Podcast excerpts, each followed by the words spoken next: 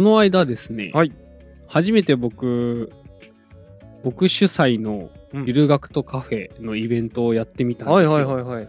浦下くんは演奏会やったりしてたしそうですね。吉信さんはハニートークを、うんハニーハントのます、ハニーハントークをト蜂蜜イベントねやってますね。はちみつイベントで通称はちみつイベントやったりしてたわけですけど、うんうんゆる学とカフェにいながら、まあ、僕は大体その聞き手というかそうね。いろんなイベントの聞き手として、そうちょこちょこで参加してるのを見てますよ。そう午前中に働いて、うん午後にイベントの聞き手として出るみたいな やってやって出ずっぱりみたいなことを忙しそうだなっていねうのは見てます。しばしばやっていたんですが、うんこの間とうとう自分が主体になる方のイベントをやりましていいですね。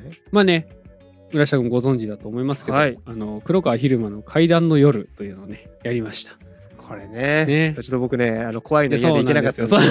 嫌がってね来なかったんですよってわけじゃないんだけど仕事で来れなかそうったんですけど。そうそうだけですけどそうや,、りました。ううんん。これ前からね、やりたいってそうです言ってたことですから。言ってたまあてかまあ夏民族学ってうん。言ったらまあ義務じゃないかと もはやなるほど。もはや義務じゃないかとっていう気持ちだったんでまあ行かざるを得んってことでやりました。うん。で、えー事前にですね階段をいくつか募集して、そうね。うん、うんうん。実は階段ございませんかっていうふうに募集して、えーご応募いただいたものを、うんえーゆる天文学ラジオの越山さんにはい読み上げてもらって、また読むの上手そうですからそうね。読むの本当に上手だった。うん。彼があの低い声で、うんハキハキと読んでくれて、うんまあ、さらにちょっと怖がらせるとこがバッといくみたいなねうん。そういうことをやってくれたおかげでメリハリのあるいいイベントになったなって思いました。うんうんで、えーそこでですねこの、まあ、全部で届いたのが28個ぐらい本実話当。怪談が届いたんですが、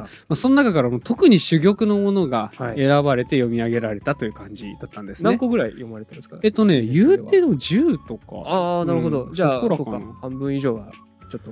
そうだね、うん、難しかった、ね時間的にもきつかったってことを読み上げられなかったんですが、そのじゃあそいつらどうしようかっていう時に、うんまあせっかくなんでこっちのラジオの方で紹介しましょう。あー、逃げらんない。逃げられないい逃げられないやつです。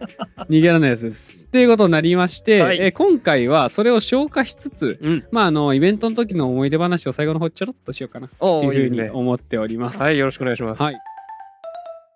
イベントの方なんですけど、あのーイベントの流れ的にはですね、まあ、せっかく怪談の夜うんと言ってるんで、百物語はいはい。みたいな形式にしたいなと思っていて。だから最初はイベントの名前も予定としては黒川昼間の百物語にしないかかしたらいいんじゃないかなとすごいいいタイトル。ね、うん。あの音的にも気持ちいいじゃないですか、うんうん。黒川昼間の百物語、うん。響きがいいですよね。うん。いいかなと思って提案したんですけどあの大輝くんとあとあれかな堀本さんかな、うんうん。どっちか確か堀本さんなんですけどの方に「百物語は一般語彙ではない」って言われてまあ。一般語彙じゃないか？って僕はそまあ僕もここでね耳にしたことがあるから、うん、これ理解はできるけど。そうか。やっぱそうなんだね、うん。確かにここで知る前はそんな、き聞いたことあるかなレベルだもんね。あるかなぐらいで、うん。そうだよね。だから百物語って一体どういうもんなんだっていうところから入っちゃうから、うん。まあ、散らかるかなっていうこと。まあでもゆる民族学ラジオ聞いてる人で百物語知らない人はいないと思うんだけどね。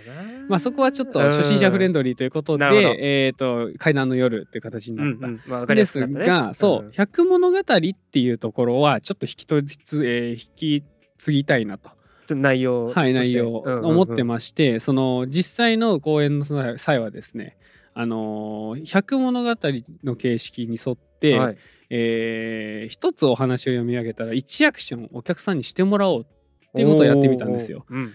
で、えーあの時やったのはですねあの基本読み手は越山さん、はい。で僕は聞き手というかまあそれに対してリアクションして一番喋る役をやるっていう形なんですけどあの会場の皆さんに、え1個ずつ LED のキャンドルライトを配ったんですね。ああはいはいはい。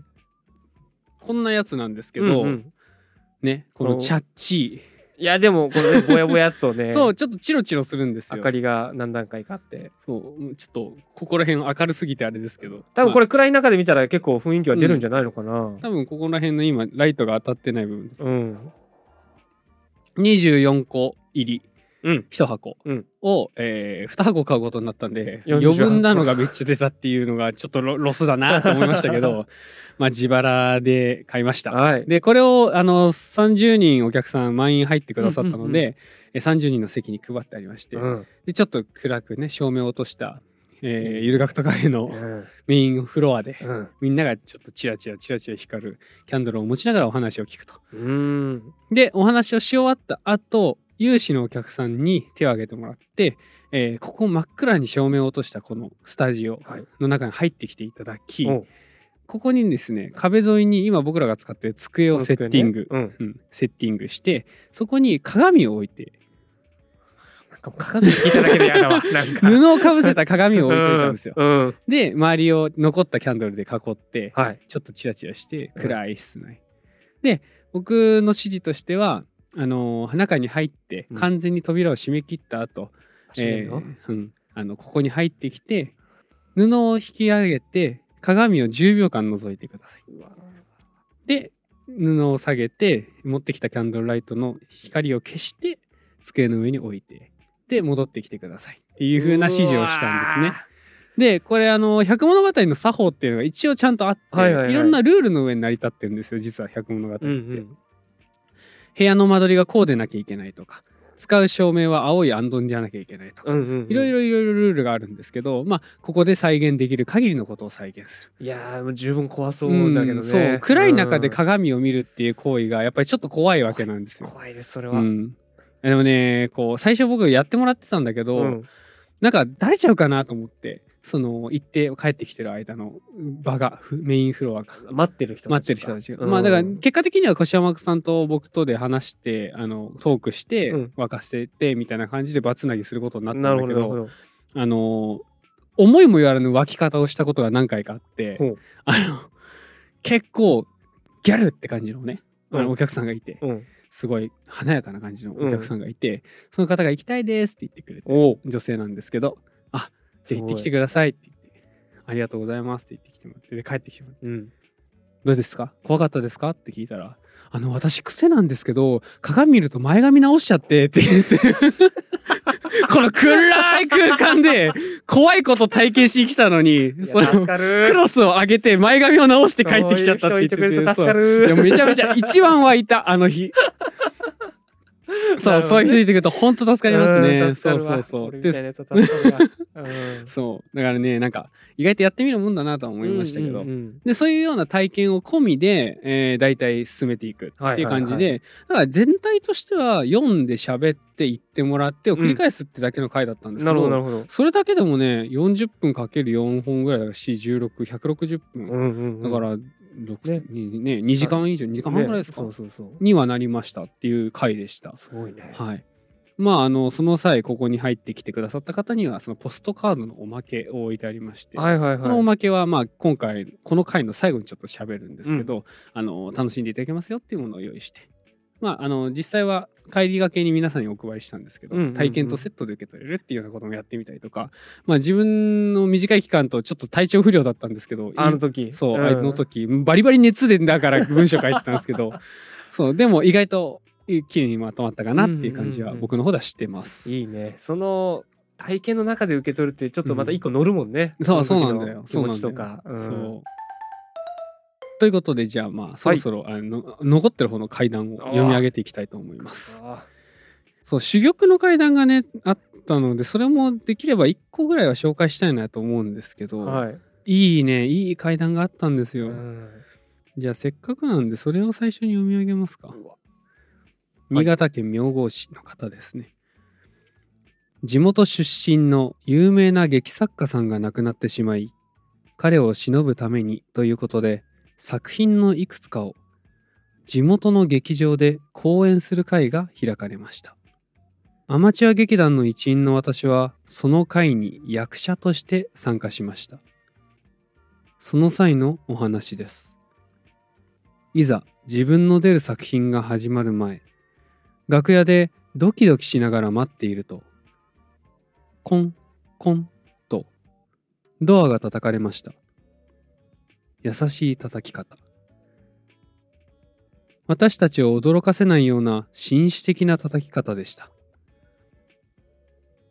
演出の方や他の劇に出る方が訪れることもあるので、はーい、と声をかけたんですが、ドアは開きません。不思議に思い、すぐドアを開けると、そこには誰もいません。驚いて左右を見ましたが、右は壁しかないし、左の方にも誰もいません。すぐに入れるような部屋はないですし、仮に他の部屋に入ったとしても新しくはない劇場ですから、ドアがキーキー言う音やバタンと閉まる音が聞こえるはずなのに、そんな音もしませんでした。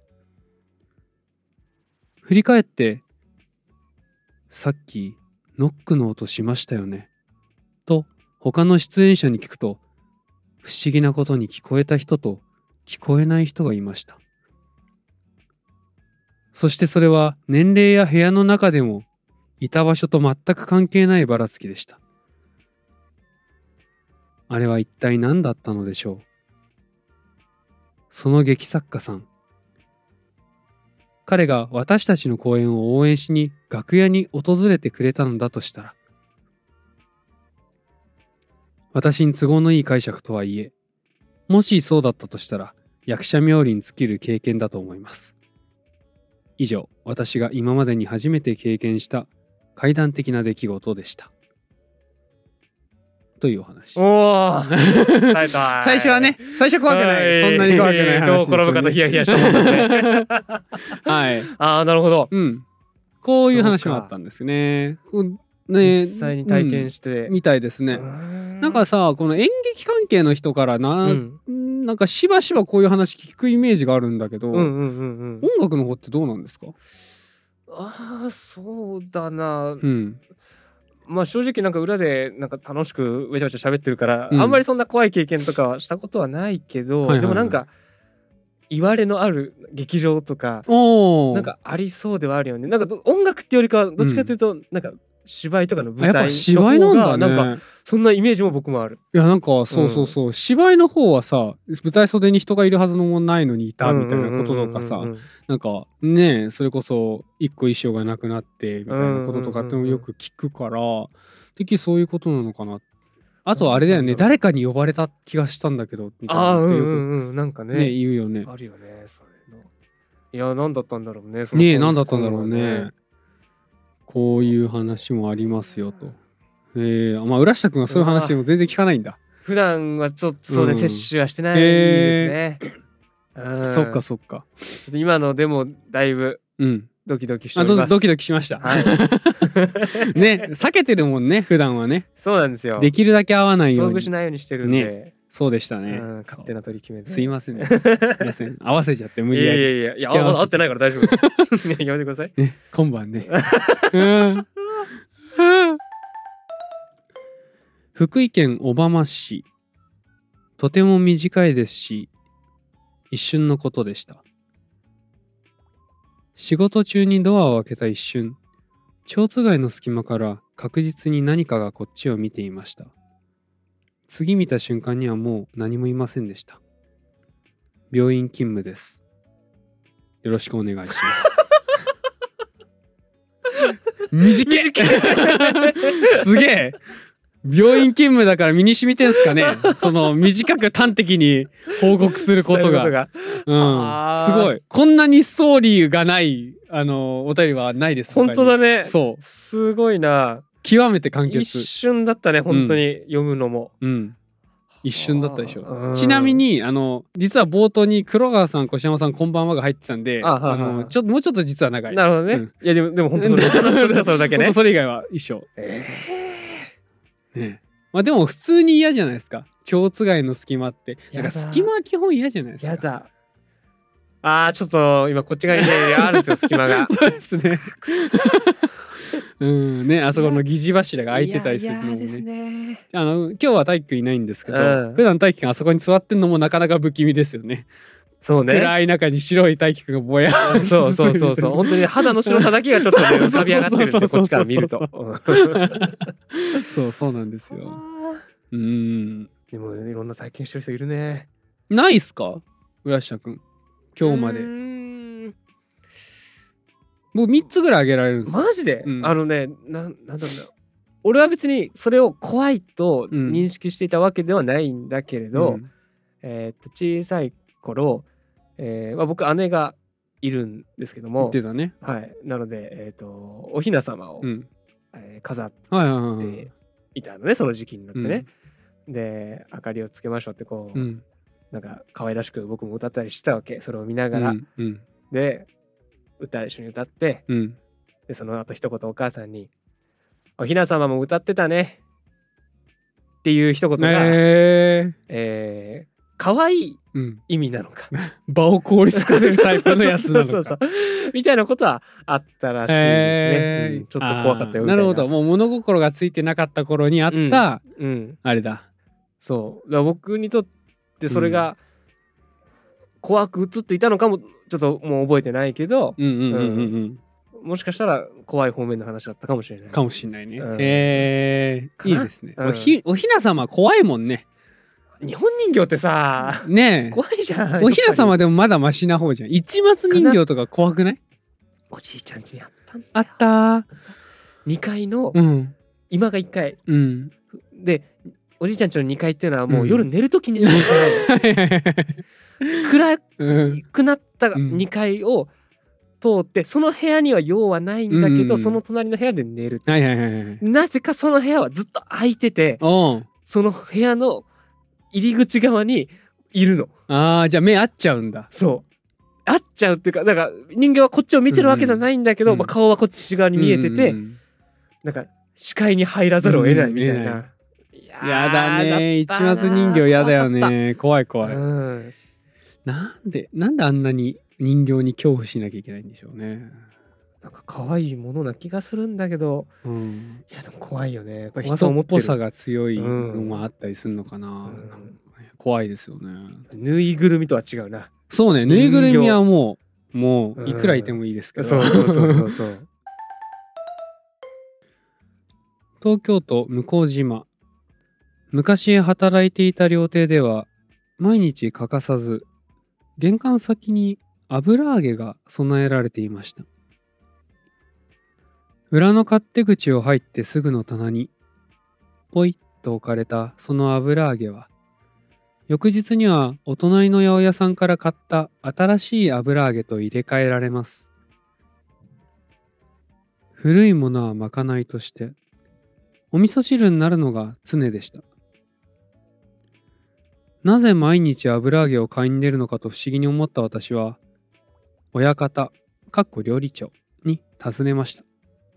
すると、このお店には狐が出るんだよ。と、奇妙な返事が返ってきました。まさかそんな、と考えていると、嘘だと思ったろけど、実際に疲れた人がいるんだよ。親方は諭すように話し始めました。もともと曰く付きの土地でした。料亭がある隅田川の一帯は東京大空襲で焼け野原になったことがあるからです。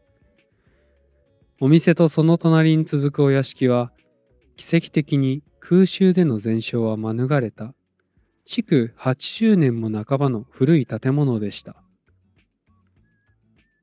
ただ、やれ渡り廊下の台車が勝手に端まで動くだの。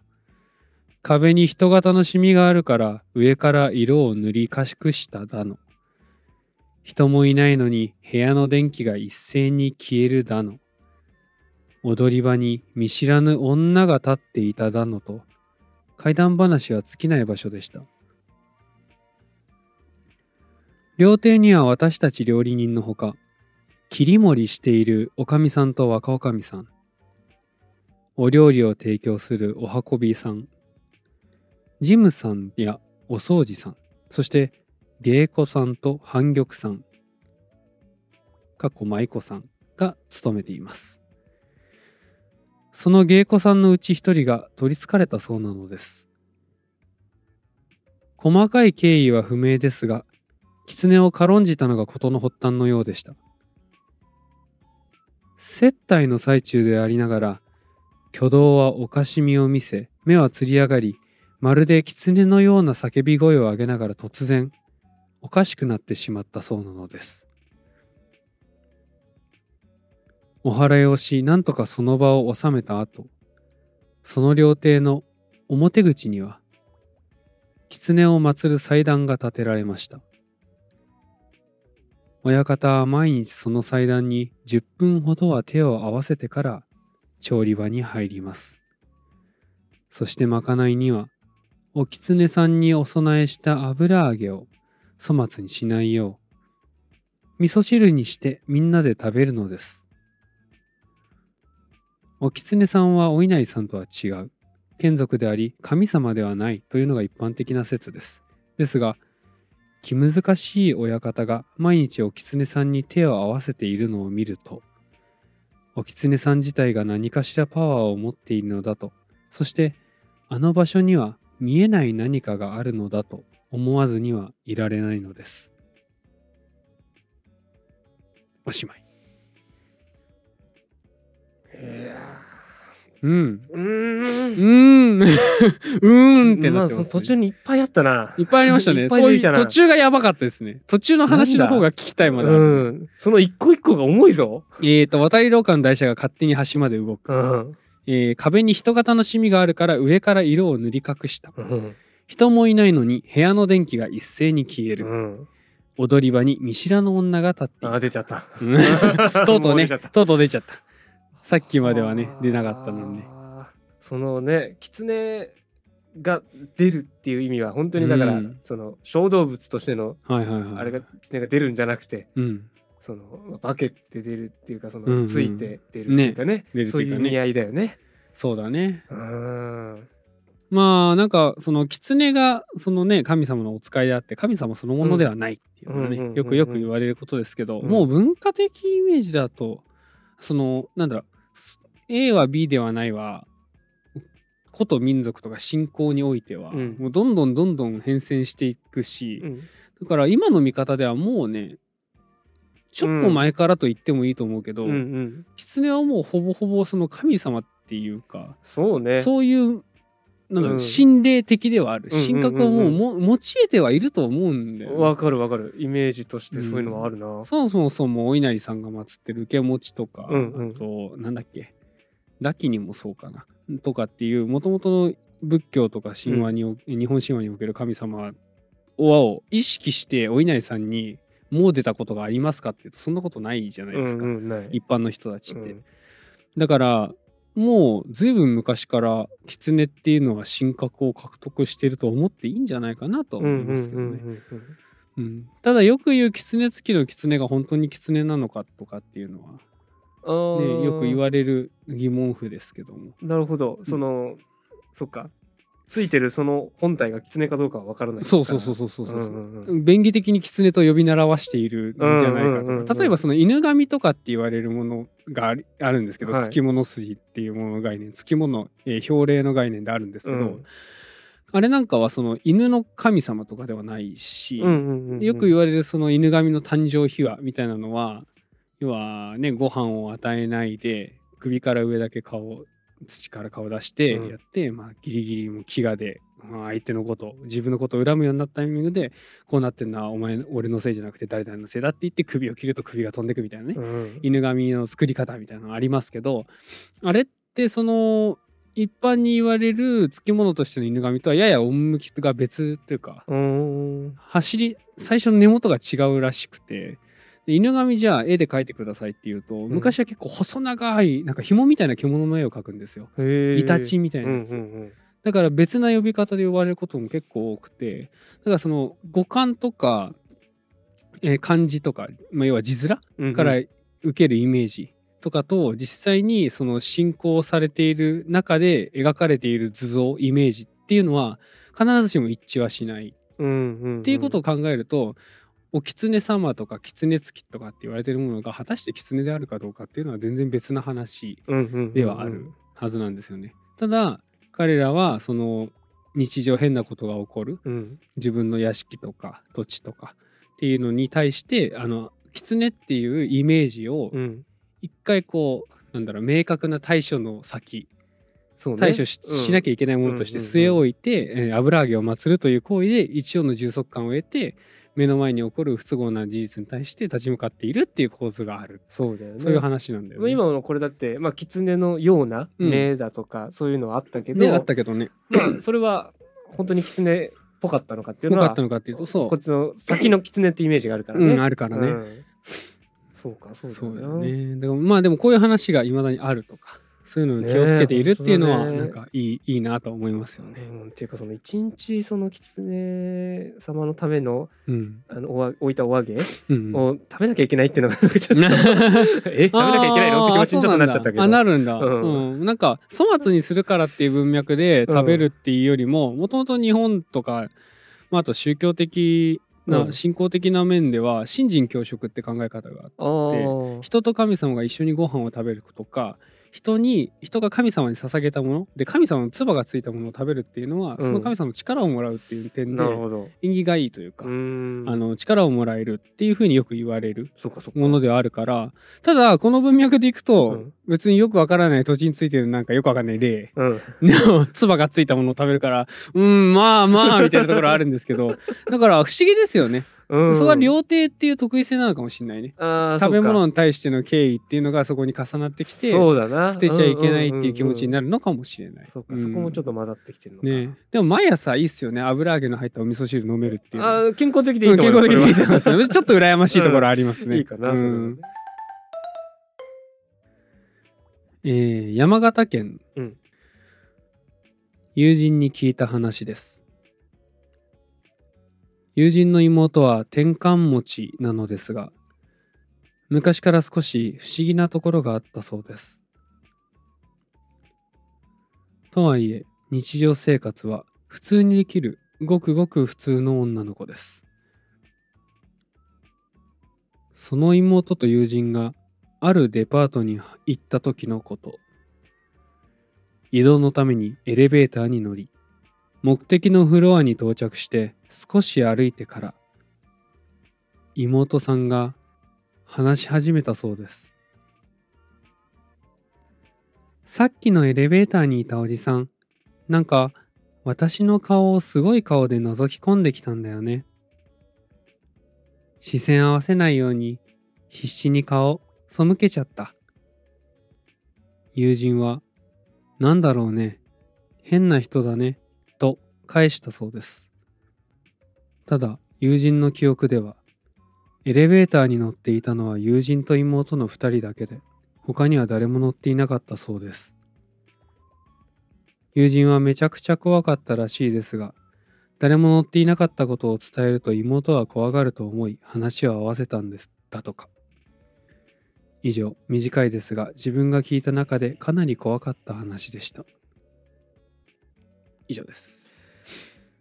ちょっと鳥肌すごいですなもう ねえ。ねえエレベーター僕嫌いなんですよ。いやー今のやだなエレベーター乗るの。今の話聞いて。エレベーター好き？俺さ全然乗りたくないのあれ。乗らないよね。乗らない、あの意地でも乗らない。何回本当にほん高い回数だとしても、うん。結構エスカレーターで頑張るもんね。頑張る。ね。ね頑張るでしょ？うん。乗っちゃえばいいのにって思ってたんだけど、うん嫌いなんですよ。まあこの話はねまだ別としても、でもでもなんかエレベーターって嫌なんですよ、でもやっぱり、なんだろうな、いやトイレの個室とも違う、うん。その、誰かと一緒になる可能性のある狭い空間ってあんまりないよね。そうだね。エレベーターみたいな。ううん。ん、そうなんだよカラオケボックスぐらいああ、確かに。うんまあそうかな。たまにさ女性がカラオケしてるとさ、うんあのなんかナンパしに来る男性が入ってくるみたいなのさよく聞きますけどあそうなんだあらしいですよ。でもそういう怖さだよね言ったら、まあね。うんうんうん、うん。で、もそもそもエレベーターの目的として人を輸送するって目的があるから、うんそれは乗り合いになるはずなんですよまあ、自然なことですよね。うん誰かが乗ってきたりすることはね。でも怖いみんな目的が移動だって分かってるのに怖いんですよね、あの一時的な乗車と同乗ってうん。だから私大学の頃じゃない、うん高校の頃とか近くの丸い。の6階7階7階かな、うんぐらいにある本屋さんにうん文芸部一行で行くとか結構あったんですけど意地でも階段使ってましたね、えー、そうなんだ。階段使ってました7回大変だな。7階大変ですけど、うん確かにそうね、エレベーター。そうお互いが、うん。そのさっきも言った通り移動が目的で、うんうん。お互いのことに関しては、うん。まあ無関心なはずず。だよね。さっきのカラオケのナンパは、うん。まあその目的で入ってきてるから,、まだそのあれだけど。人同士のあれがあるけど、エレベーターはそうじゃないいやそうなんだよね。その状況で覗き込んできた。嫌すぎるよね。恐ろしい。ね。ちょっと。いなかっ怖い。こ怖んない人は。見なかったというわけですね怖よく海外のホラー映像とかで、エレベーターの中が映されてるんだけど、え。うん。でずっと人がいるんだけど、うん誰もその人に気づかないみたいうんうんうんうんうん。な。でみんな出入りしてるうん。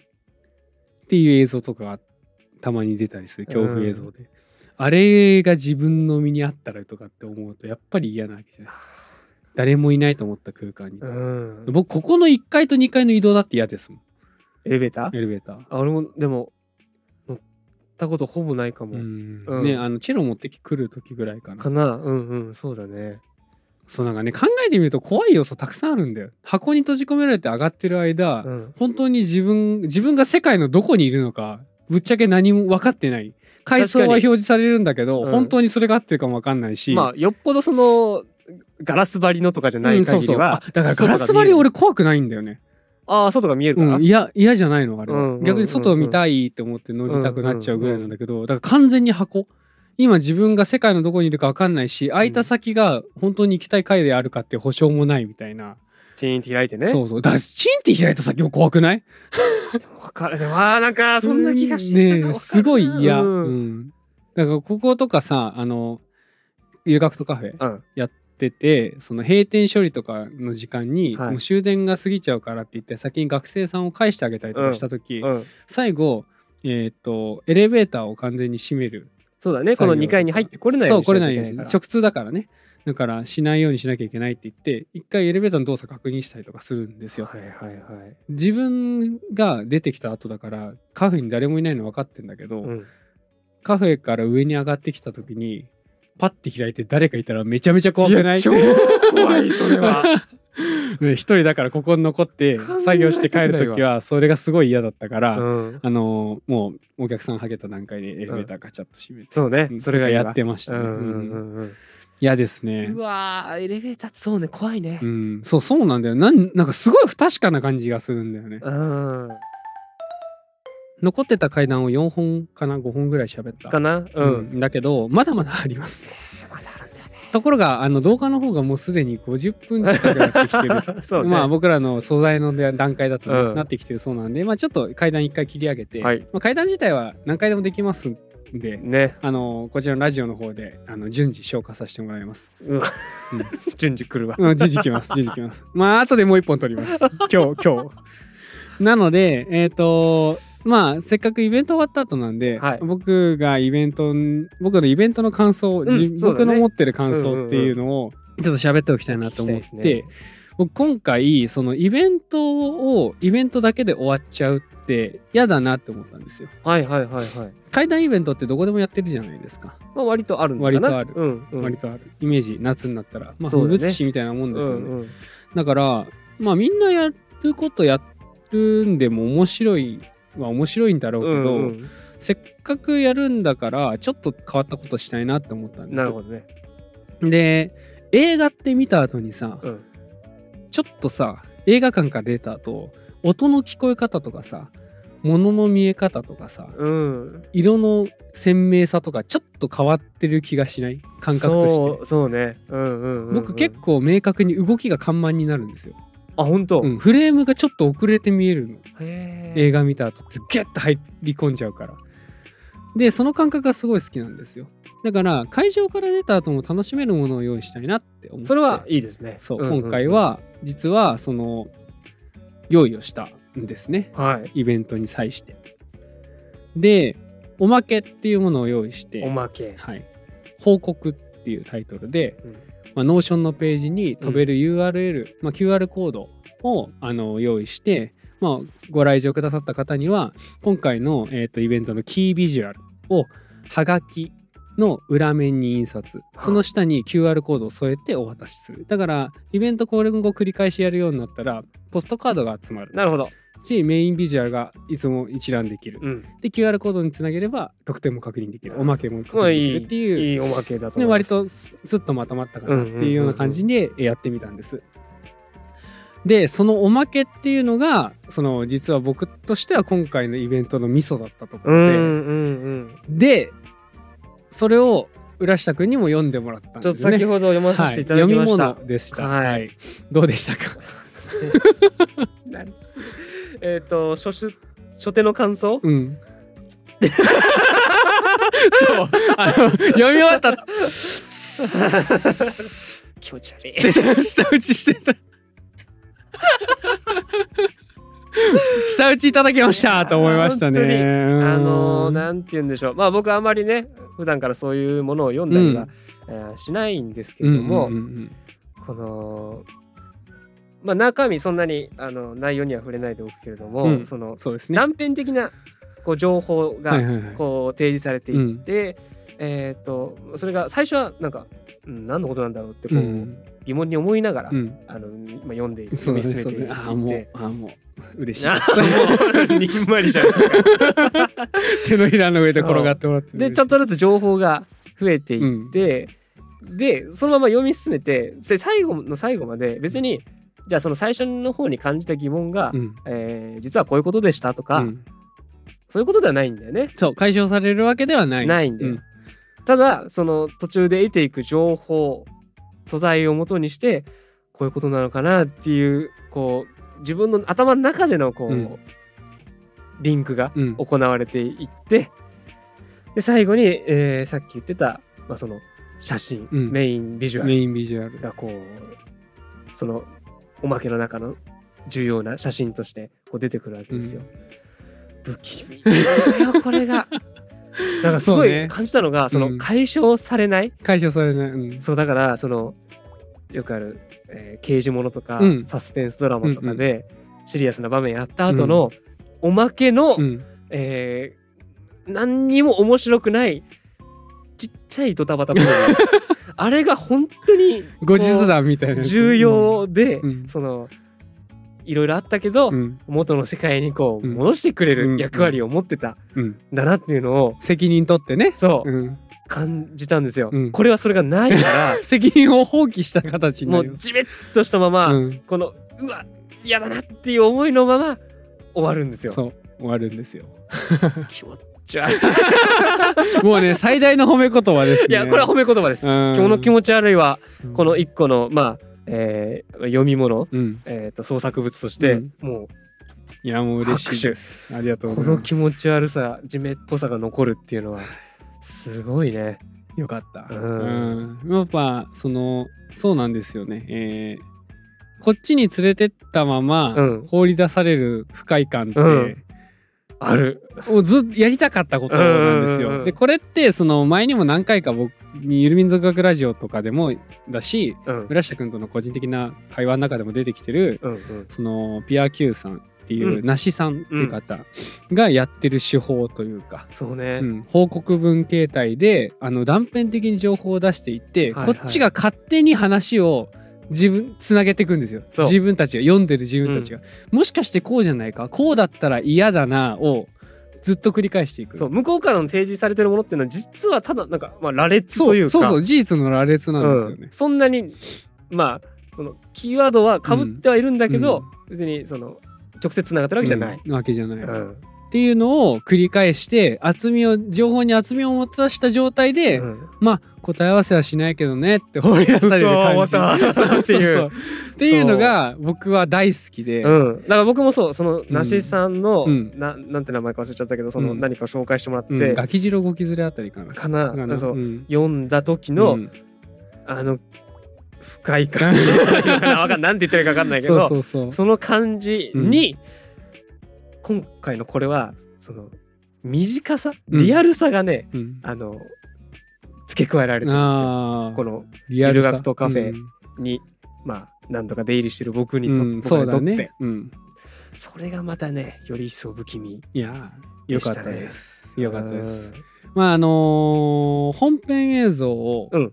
浦下君ご覧になってないんで、そうですね。ちょっと、ええあのー実は情報が欠けてる側面もあってですああ、ねそうなんだ。なのであの皆さんにはうん。アーカイブ動画をぜひともね。ぜひ買っていただいてちょっとね音声トラブルの関係で音声トラブルあってあの4本あるうちの最初の2本若干音が綺麗に取れてないんですよ。怖い話？怖い話。富田くんが一番怖い話って言ってました、うん、その収録してくれた富田くんがちょっと怖い話なんですけどって報告しに来てあのこうこう開演中にね急に来て「あそうなんだ。ごめんね。なんか手間取らしちゃったね」とか言ってやってたりしてたんですけど。なんで最初の2本若干音が綺麗じゃないんですが、残りの2本は大丈夫ですし。その最後に添えてあるおまけまで含めてコンテンツですので、皆さんぜひ、えーアーカイブ買っていただいて動画40分のものが4本ありますんで、そうだよね。全然その、まあ、2,000円とかですんでえもすごいよね。うん、あの損はないと思います、お話自体も珠玉のもの揃いでで会場自体は結構湧いたんですね、うんうん怖さでフュッってなることも、うん。うん。たまにあったんですけど、うんでもほとんどあの合間のトークであのちょっと茶化して。笑いを取れてみたいな感じで本当にいい雰囲気で進んだ回だったのでそのだからね、ただずっと怖いっていうあのイベントでだけじゃない、うんちゃんとあのそこは放り出さないで置いてあります。嬉しいですね。放り出すのは最後の最後ですんで あまのあそれが一番怖いんだよね。せめてせめてというかぜひおまけの方読んでいただいて、えーまあ最後2,000円分にもなってると思います。あの、はい本当に具合悪い中書いたりしたちゃんとよくできたと思うんですごかった。2,000円分の働きはしたと思うんで、うんぜひぜひ皆さんあのご視聴いただけると、はい。ごご拝えー読んでいただけると嬉しいと思い嬉しいです。体験してみてください。はいぜひぜひよろしくお願いします。ということで、まあ、最後宣伝になっちゃいましたけども、あはい、あの、またお待ちしております。で、うん階段の方もですね、階段ホームまだ空いておりますので、うん続々、もし実は階段とございましたら投げてくださると、あの、今後の階段イベント、今回割と好評だったので、僕もモチベーションありますので、うんえまたやったりなと。まあ今日のこれを聞いてね、うんこういうのありますっていうああいうのを送ってくださる方思もでしょうしすごいありがたいというか嬉しいです。うんうんぜひぜひあの概要欄の方に投稿フォーム載せておきますので、えーよろしくお願いいたします。ということで今回のゆる民族学ラジオは、えー終了したいと思います。はい。顔が疲れてるな。まだ階段やるけどね。ありがとうございました。ありがとうございました。